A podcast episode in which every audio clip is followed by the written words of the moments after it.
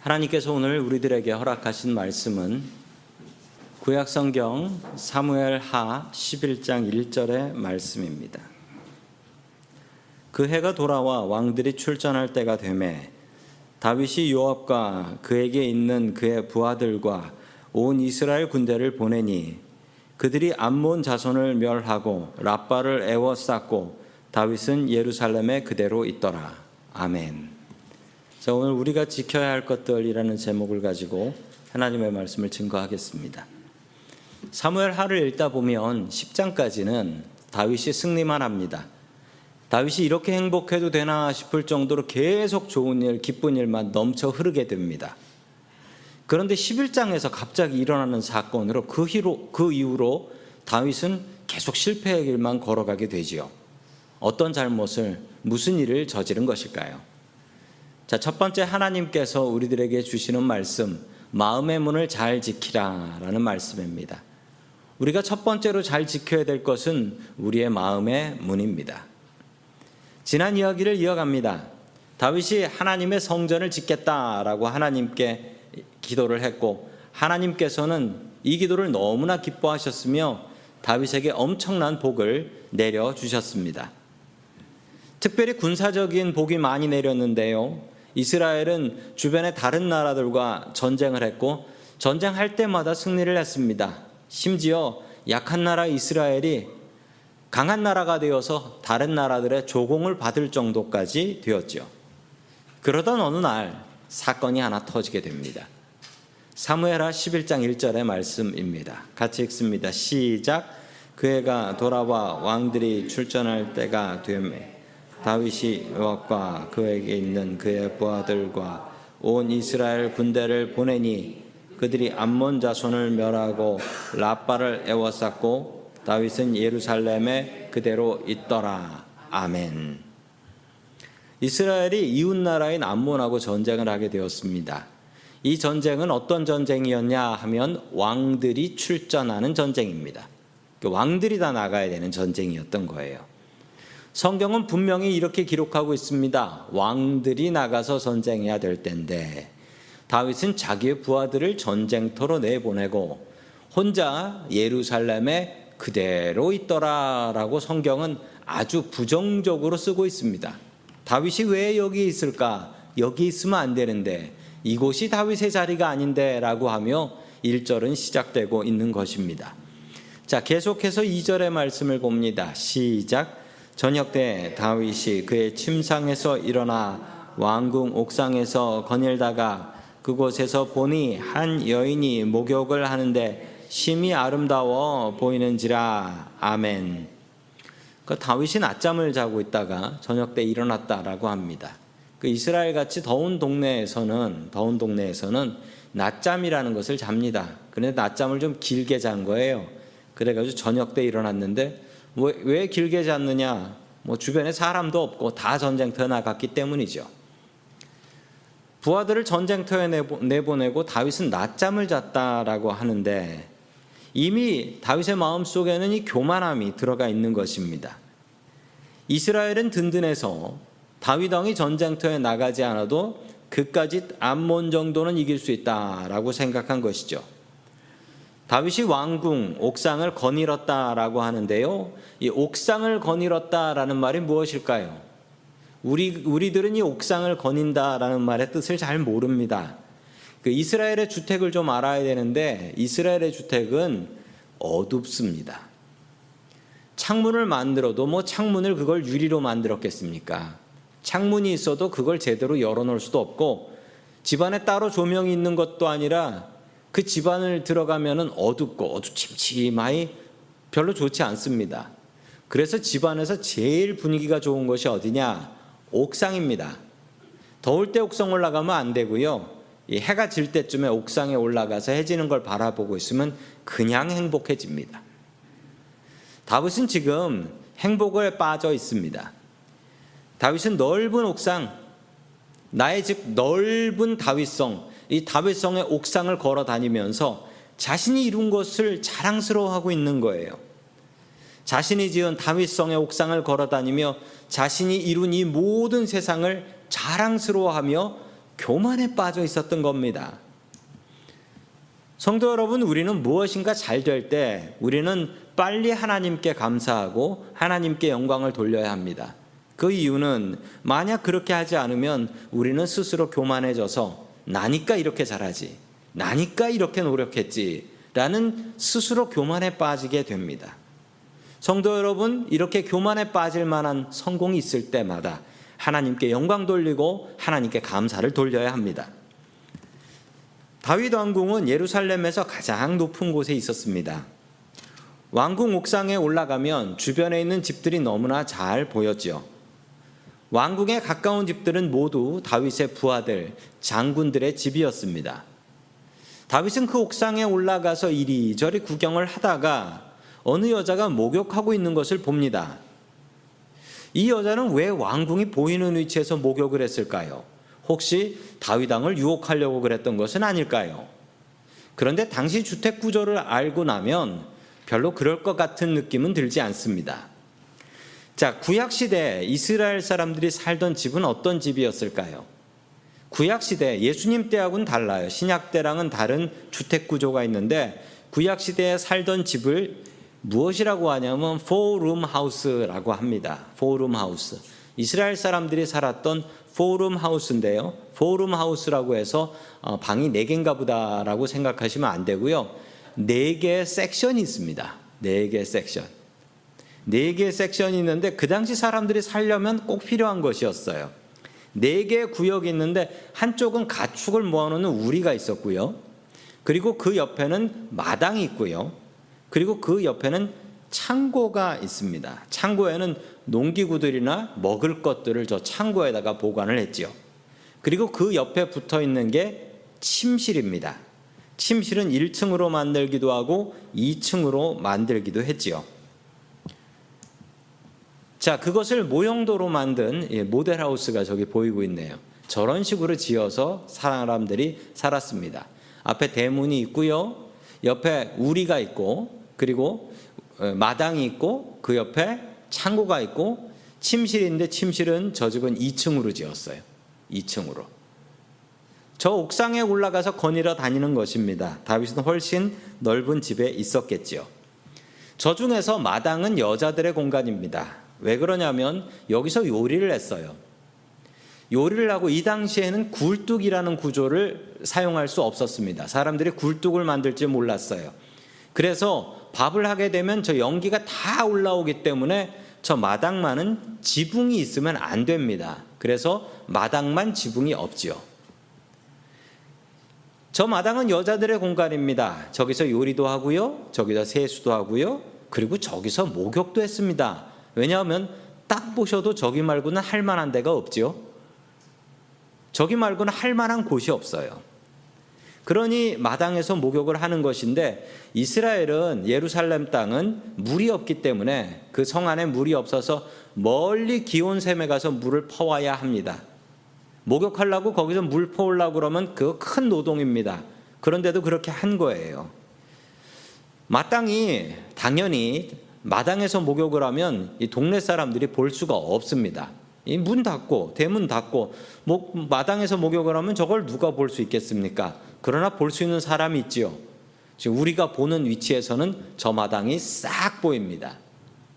다윗이 왕궁 옥상에서 보면 저 집이 보이게 되는 것입니다. 그 외에는 저 집 안을 볼 수가 없어요.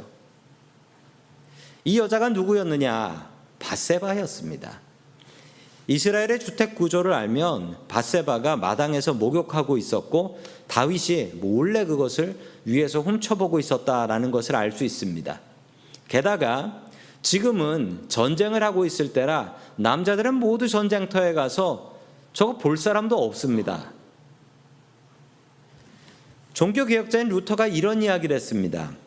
지나가는 새가 내 머리를 지나가는 것을 막을 수는 없다. 그러나 그 새가 내 머리에 둥지를 틀고 사는 것은 막을 수 있다. 라고 합니다. 참 맞는 이야기죠.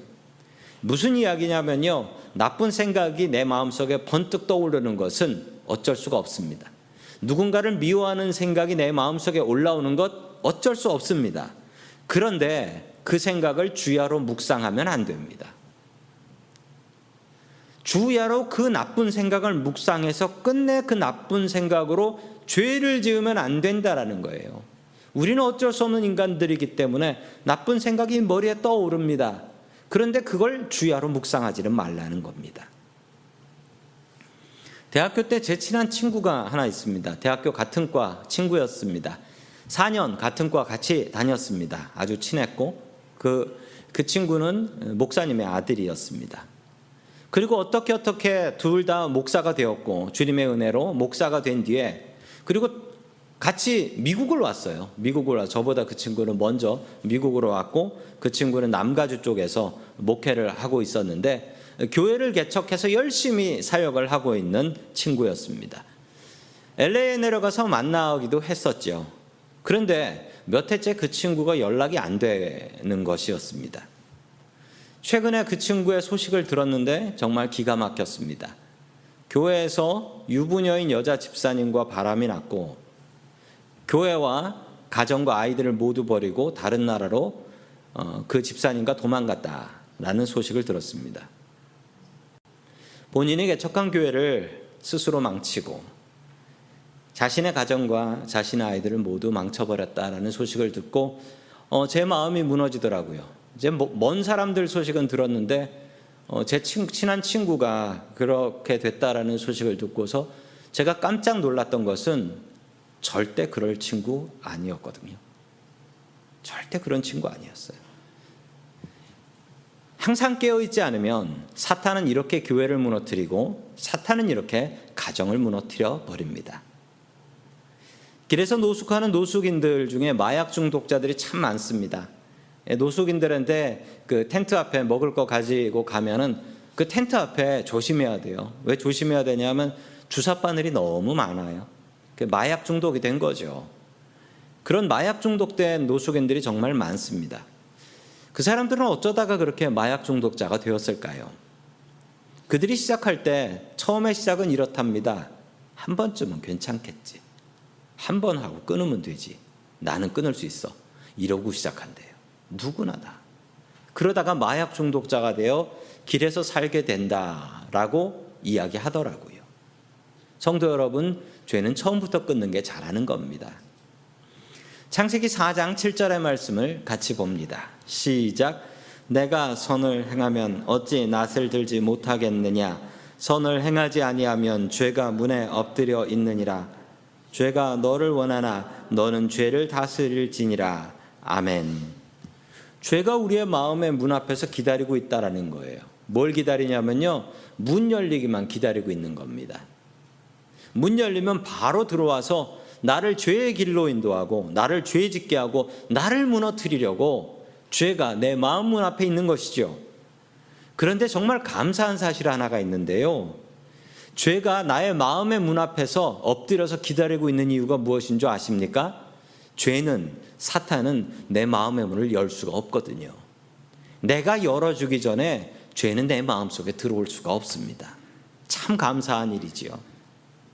우리의 문을 우리가 스스로 단속해야 하는 것입니다. 죄가 내 마음의 문에 못 들어오게 하십시오. 사탄이 내 마음의 문을 열고 들어오지 못하게 하시면 됩니다. 오직 우리의 마음을 하나님과 예수님께 활짝 열어놓고 살아가는 저와 성도님들 될 수 있기를 주님의 이름으로 간절히 축원합니다. 아멘. 두 번째 마지막으로 하나님께서 우리들에게 주시는 말씀은 하나님께서 주신 자리를 지키라라는 말씀입니다. 하나님께서 주신 자리를 지키라. 다윗은 옥상에서 본 그 여자 뒷조사를 지킵니다. 다윗이 이러면 안 되죠. 다윗 주변에 서 있는 사람이라면 분명히 그 사람은 다윗의 부하입니다. 그것도 친밀한 측근인 것이지요. 나이를 보면 분명히 유부녀인 것 같은데 그러면 자기 부하의 아내 아니겠습니까? 그걸 왜 조사를 할까요? 이 여인은 햇사람 우리아의 아내 바세바라는 여자였습니다. 다윗은 이게 기회라고 생각했지요. 왜냐하면 남편이 출장 가고 없는 것 아닙니까? 게다가 그 남편 멀리 전쟁터로 보낸 사람이 다윗이고 이 전쟁 빨리 끝나지 않는다는 것도 다윗이 알고 있었기 때문에 남편이 없으니 이것은 나에게 기회로구나라고 못된 생각을 다윗이 한 거예요. 자, 계속해서 4절의 말씀 같이 봅니다. 시작.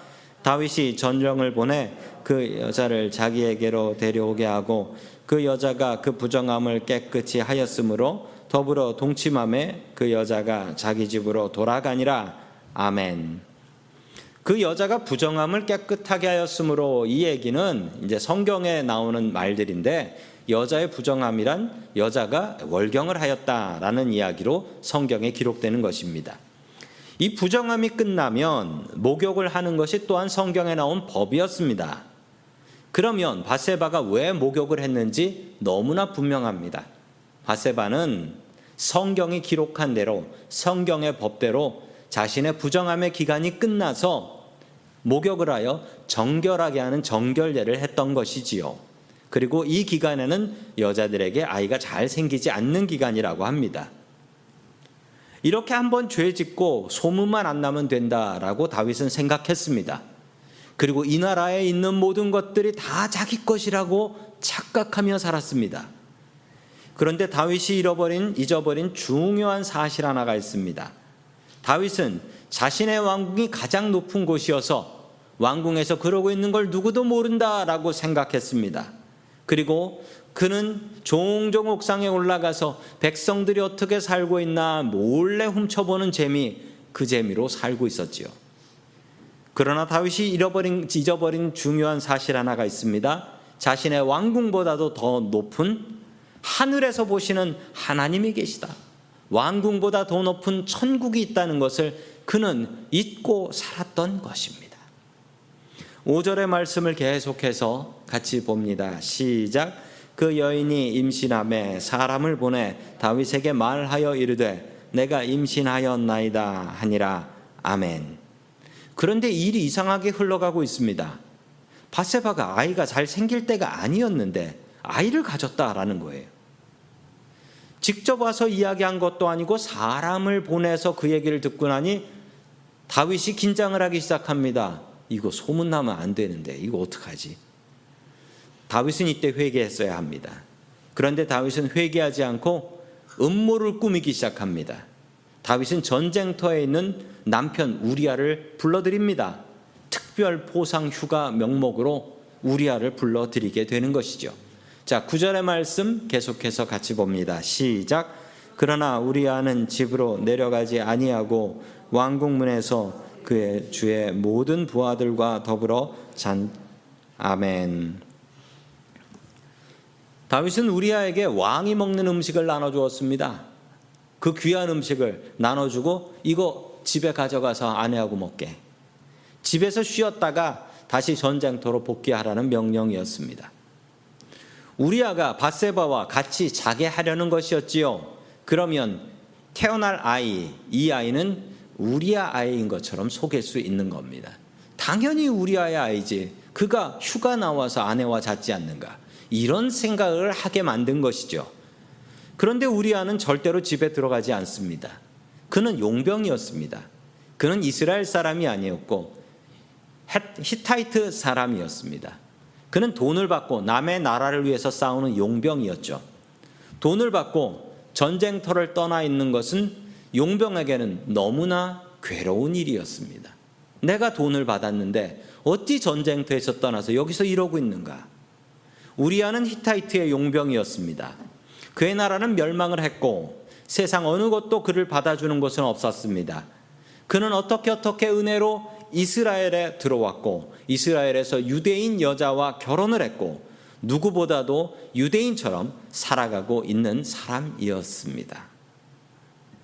우리아는 이렇게 다윗에게 말을 했습니다. 그 말이 저의 가슴을 울립니다. 11절 말씀입니다. 시작 우리아가 다윗에게 대답하였다. 언약계와 이스라엘과 유다가 모두 장막을 치고 지내며 저의 상관이신 요압 장군과 임금님의 모든 신하가 벌판에서 진을 치고 있습니다. 그런데 어찌 저만 홀로 집으로 돌아가서 먹고 마시고 나의 아내와 잠자리를 같이 할 수 있겠습니까? 임금님이 확실히 살아 계심과 또 임금님의 생명을 걸고 맹세합니다. 그런 일은 제가 하지 않겠습니다. 아멘. 너무나 단호하게 우리아가 이야기를 합니다. 그런데 이 이야기는 너무나 가슴을 치는 이야기였습니다. 다윗은 이 이야기를 듣고 회개했어야지요. 이야기는 이렇습니다. 하나님의 언약계 하나님의 말씀도 벌판에 있고 모든 군인들이 지금 텐트 치고 있습니다. 전쟁터에 있습니다. 요압 총사령관과 다 윗 왕의 모든 부하들도 지금 벌판에서 벌벌 떨며 전쟁하고 있습니다. 그런데 어찌 내가 나의 아내와 잠자리를 같이 할 수 있겠습니까? 이 얘기는 다윗 들으라고 하는 이야기처럼 들립니다. 우리아가 모든 사정을 다 알고 이야기하는 것처럼 들립니다. 그냥 다윗의 죄를 콱콱 찌르고 있는 겁니다. 언약궤도 들에 있고 군인들도 모두 벌판에 있는데 왕은 지금 여기서 뭐 하시는 겁니까? 그리고 어떻게 내 아내와 잠자리를 할 수 있습니까? 이런 마음으로 다윗에게는 들렸을 것입니다. 하나님께서 우리아의 입을 통하여 다윗에게 경고하신 것입니다. 아무것도 모르는 우리아의 입에서 이런 말이 나올 수가 없어요. 다윗은 이 경고를 듣고 회개했어야 합니다. 다윗을 하나님께서 사랑하셨기 때문에 하나님께서는 다윗이 잘못할 때마다 경고하는 사람들을 보내셔서 경고해 주셨습니다. 계속해서 13절의 말씀 같이 봅니다. 시작. 다윗이 그를 불러 그로 그 앞에서 먹고 마시고 취하게 하니 저녁 때 그가 나가서 그 주의 부하들과 더불어 침상에 눕고 그의 집으로 내려가지 아니하니라. 아멘. 다윗은 또 꾀를 냅니다. 스스로 안 가면 억지로 넣으면 되지. 우리아에게 정신을 잃을 정도로 술을 퍼 마시게 합니다. 그리고 나서 쓰러지고 나면 그냥 들어다가 바사바의 집에 집어 넣기만 하면 되는 것 아닙니까? 정신을 잃었으니 집어 넣기만 하면 그 다음은 끝이에요. 아무 기억도 못할 테니까요. 이건 분명히 성공한다라고 마음을 먹었습니다. 그런데 이 외국인 용병은 너무나 충성스러워 술을 아무리 많이 마시게 해도 집에 들어가지 않고 왕궁을 지키겠다라고 하며 집에 안 가는 것이었습니다. 얼마나 충성스러운 부하입니까? 이 정도 되면 다윗이 마음을 고쳐 먹어야지요. 그런데 다윗이 마음을 먹었습니다. 어떤 마음을 먹었냐면 이제 저놈 죽여야겠어. 내가 너한테 살 수 있는 기회를 몇 번을 줬냐? 네 무덤 네가 스스로 판 거다. 다윗이 다른 사람 같습니다. 지금까지 설교했던 다윗하고 완전히 다른 사람 같습니다. 다윗은 어쩌다가 이런 괴물이 되어버렸을까요? 사람이 왜 이렇게 변했을까요? 다윗이 변한 첫 번째 이유는 그가 교만했기 때문입니다. 그의 마음이 교만해지기 시작했어요. 이 나라 이만큼 먹고 살게 된 것이 내 덕이다. 이 정도 전투는 나 안 나가도 이긴다. 하나님 의지하지 않고도 이 정도 전쟁은 이길 수 있어. 내가 하나님께 얼마나 충성을 다했는데 이 정도 죄쯤이야 넘어가 주시겠지. 다윗은 착각하고 있었습니다. 다윗은 자기 왕궁보다 왕궁 옥상보다 더 높은 하나님 아버지를 잊고 살았던 것입니다. 사람은 이처럼 교만합니다. 우리는 잘 될 때 교만합니다. 성공할 때 교만해집니다. 교만은 따로 연습할 필요가 없어요. 왜냐하면 그건 우리들의 본능이기 때문이지요. 학교에서 교만을 배우진 않습니다. 교만은 알아서 본능으로 배웁니다. 교만은 우리들의 본능이기 때문이지요. 다윗은 겸손을 잃어버렸습니다. 겸손은 우리가 스스로를 하나님 앞에서 낮추는 것입니다. 하나님 앞에 사각지대 안 보이는 곳은 없습니다. 우리는 하늘에 계신 하늘아버지를 두려워하며 살아야 합니다. 또 마지막 두 번째로 다윗이 실수한 것은 그는 하나님께서 주신 자리를 지키지 않았다라는 것입니다. 만약 다윗이 있어야 할 자리에 있었다면 이런 사고는 일어나지 않았겠죠. 다윗은 지금 전쟁터에 있어야 합니다. 간절하게 전쟁 이기기를 위하여 하나님 앞에 간구하고 기도하고 전투에 나가야 할 사람입니다. 그런데 그가 자리를 지키지 않았습니다. 그래서 죄의 길로 가게 됩니다. 성도 여러분, 있어야 할 자리에 있어야 합니다. 하나님께서는 우리에게 자리를 주셨습니다. 가정에서는 남편이라는 또 아내의 자리, 그리고 자녀라는 자리를 주셨죠. 힘들어도 그 자리를 지킬 때 우리는 가장 행복합니다. 하나님께서는 우리들에게 교회의 자리를 주셨습니다. 교회에서 섬길 수 있는 자리를 주셨고 교회에서 이렇게 예배드리는 자리를 주셨습니다. 그 자리를 잘 지키십시오. 겸손하게 하나님께서 우리들에게 주신 것들을 지키며 살아가는 저와 성도님들 될 수 있기를 주님의 이름으로 간절히 축원합니다. 아멘. 다 함께 기도드리겠습니다. 천지의 창조자가 되시는 하나님 아버지, 우리들에게 지켜야 할 것들을 주시니 감사드립니다. 오늘 거룩한 주일을 맞이하여 주일을 지킬 수 있게 하시니 감사합니다. 먼저 우리들의 마음을 지킬 수 있게 도와주시옵소서. 주님의 은혜를 배신하고 씻을 수 없는 죄를 지은 다윗의 모습이 우리들의 모습임을 고백하며 회개합니다. 우리의 마음의 문을 굳게 지키게 하시고 오직 주님께만 우리의 마음을 열 수 있게 도와주시옵소서. 주님께서 우리들을 믿고 맡겨주신 자리를 사모합니다. 예배의 자리를 지킬 수 있게 도와주시옵시고, 가정과 교회에서 맡겨주신 자리를 온전히 지키게 하여 주시옵소서, 우리를 지키시고 보호하시는 예수 그리스도의 이름으로 기도드립니다. 아멘.